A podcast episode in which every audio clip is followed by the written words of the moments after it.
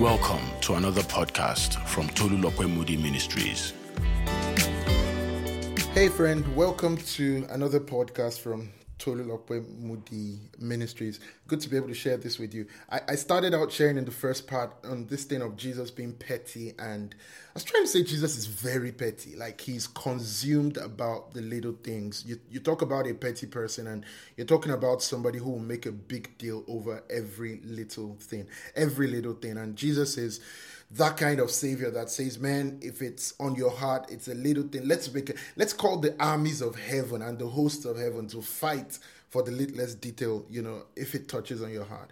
Um, and we just try to challenge ourselves in that regard about how we can be real with Jesus and we don't have to be like acting a performance, a religious performance, but we can actually be truly um, spiritual. Okay, so I'll ask that question again in this second part and I'll flip the coin. How petty is Jesus?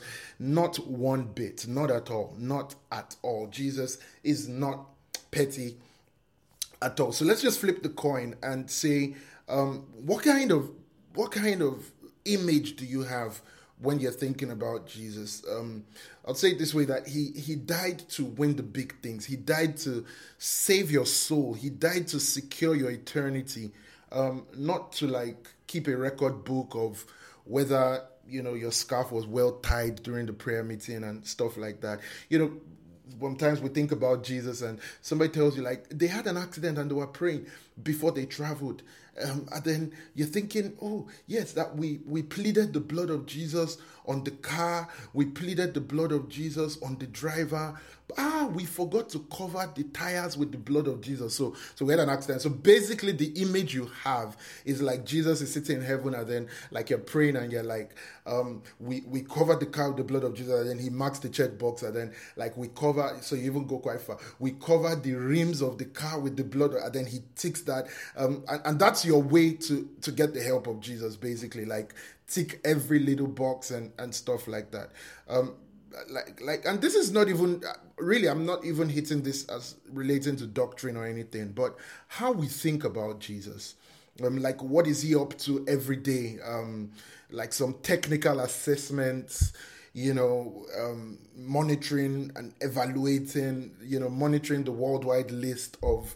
So there's that big book in his hand. It's the worldwide list of fornicators, and he's just monitoring it like the stock market, basically, and you know, um, including uh, names, you know, that thought they had escaped by technical margins. No, he's putting their names on, and then excluding some that you know were even already feeling guilty. But because they didn't cross one creepy line he's like no take out you know. What picture um, do we do we have of jesus um, think about it this way. You know how we all get consumed in the pressures of here and now and all of that.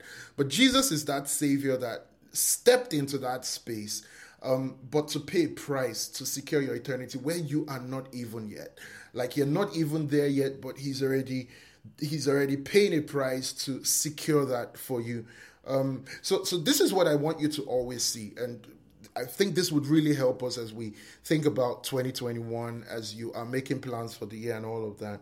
Um, this is how I want you to see that Jesus is pleased and delighted to start with you where you are. Um, and wherever that is really, he's pleased and delighted to start with you where you are. But he wants to walk you on a journey to the things that really matter. Um, you know, your life is so much heavier to Jesus than just the pettiness and you know the pressures of this life and of this world and meeting up with the demands of an economy of you know the frustrations of a system of your boss at work or some employee somewhere. Um, i want you to think about him as a savior that is pleased and really delighted to start with you wherever you are but to walk you to a journey, to walk you, to walk with you on a journey to the things that matter more, the weight of destiny and the weight of God's purpose and of kingdom, you know, and of a life even beyond anything you are seeing right now. A life that He calls exceedingly abundantly, you know, exceedingly abundant, right? Um, he's pleased to start you from where you are and to walk you into all of that. So I- I'd say, you know, don't start this year and end it. Don't start and end this year just consumed with the same things. Like, you know, just this perpetual battle of pulling Jesus into your smallness, and you think that's the ultimate of this. Um, if that's what you're thinking, then I think you've missed the point and the strength of a relationship with Jesus. Um, he can honestly walk with you in the smalls. He's pleased to come to you in the littlest details of what's on your heart and all of that. But trust me, Jesus is not small minded or small hearted when it comes to how he thinks about your life. Like, he has big plans and beautiful plans, and he has a purpose that is greater than your present.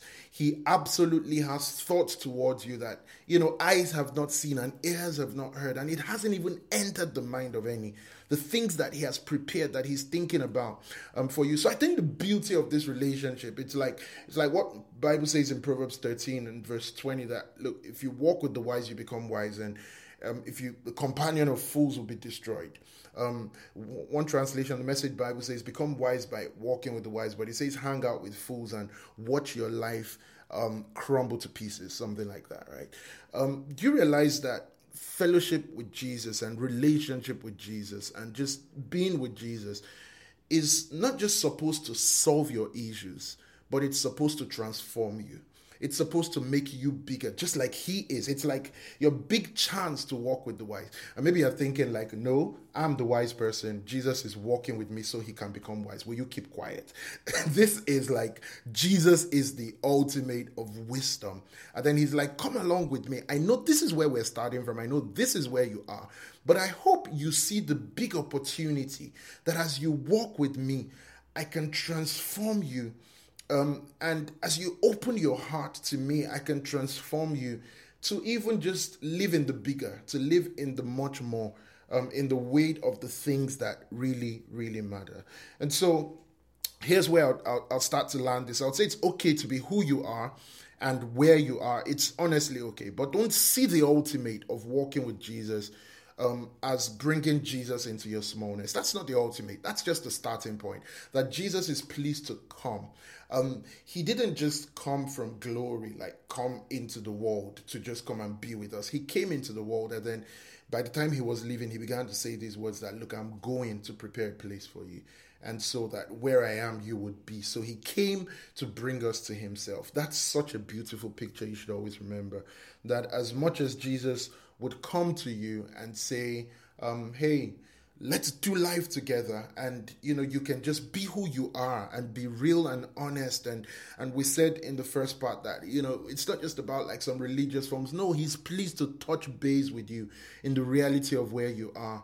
Um, but you must see that beautiful journey of him then leading you in a transforming journey. And so you must be open-hearted to that.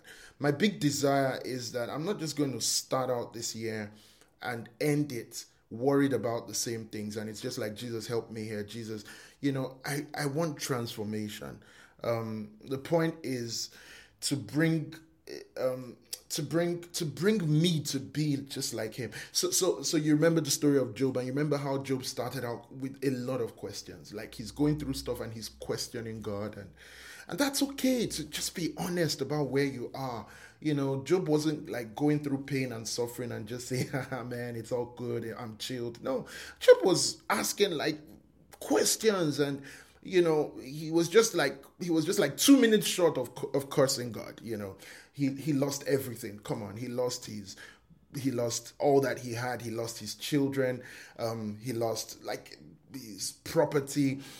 I mean basically lost his wife's sanity, you know, even if she was still alive, but lost everything.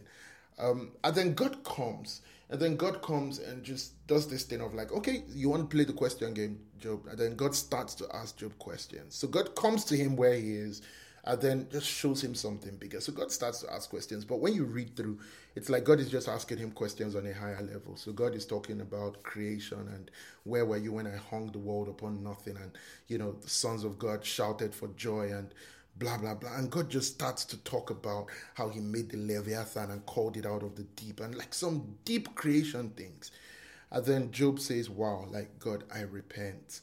And, you know, we see this beautiful narrative, not of Job even solving the issues at the level of his smallness, but of him encountering God in that place and God inviting him to like some um, higher level of just thinking about everything and thinking about how God is God. Um, and so, you know what my big desire is is that I grow um, into His greatness. I grow into God's greatness. Um, I don't see the ultimate of as God coming into my smallness. That's so beautiful that He didn't leave me alone in that and say, you know what, figure things out, then you can have a relationship with me. No, it's so beautiful that Jesus is pleased to come to us where we are. But I pray that, you know, as we walk that journey with Jesus, we're seeing a longer journey, a bigger picture, that He came to us so that we can come to Him that we can grow into his greatness. And so, as you set out this year and as you are doing all the things you do, um, fasting, seeking God, studying, um, please, I pray, I, I, encourage you that you're not doing all those stuff just to like, um, like, like, like arm wrestle God into your smallness, like you know all the things and the way God must act. And I, I pray and encourage you that you know you are doing all those stuff with a deep desire to rediscover the greatness of God.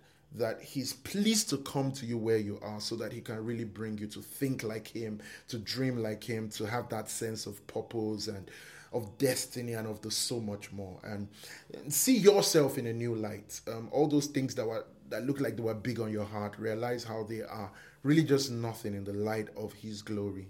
And so I really encourage and pray that you would rediscover that beautiful delight um, in walking with Jesus. I'll hang it there. Good sharing with you. I hope this was helpful over the two parts of, you know, how petty is Jesus.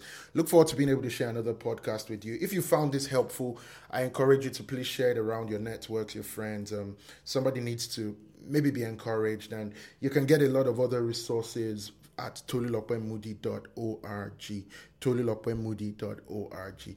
Till I get to share another um, podcast with you. Have a great day and enjoy the year. Thank you for listening to this podcast from Tolulokwe Moody Ministries. To find out more, please visit tolulokwemoody.org.